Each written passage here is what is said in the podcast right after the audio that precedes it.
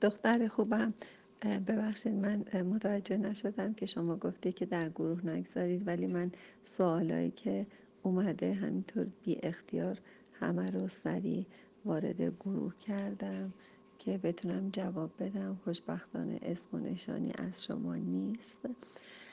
اینکه خانواده مخالفت کرده دخترم از اولش هم خانواده نشون میده که شما با خانواده هم رابطه خوبی نداشتید.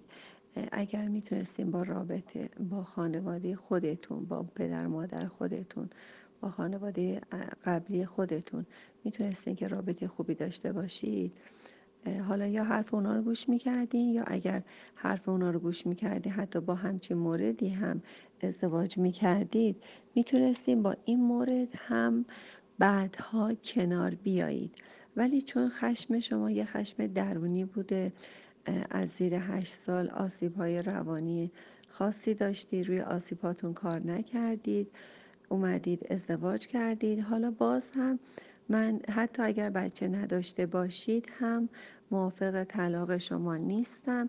برای اینکه اصلا قرار نیستش که تو زندگی ما همه چی رو داشته باشیم. حالا که تا الان تونستید انرژی بذارید پول بذارید بعد از این هم انرژی و پول بذارید خواهش می‌کنم. همین الان رابطتون حتی اگه بچه هم ندارین رابطتون رو درست کنید بالاخره یه کسی بود که عاشقت بود پس می‌تونه که بعدها هم عاشقت باشه. هر رابطه ای که قبلا داشتید بعدا هم یادتون باشه که می‌تونید همون چیزها رو داشته باشید. اگه قبلا عاشقتون بوده بازم می‌تونه عاشقتون باشه. پس خواهش می‌کنم که رابطتون رو روی خشماتون کار کنین با خانواده خودتون با مادرتون با پدرتون. اگر در صلح کامل نیستید که حتما نیستید من توصیه می‌کنم که با مادرتون مخصوصا و همطور با پدر و مهارمتون حتما در صلح باشید. با همسرتون هم طوری همون کارهایی رو بکنین که مجدد بخواد عاشق شما بشه.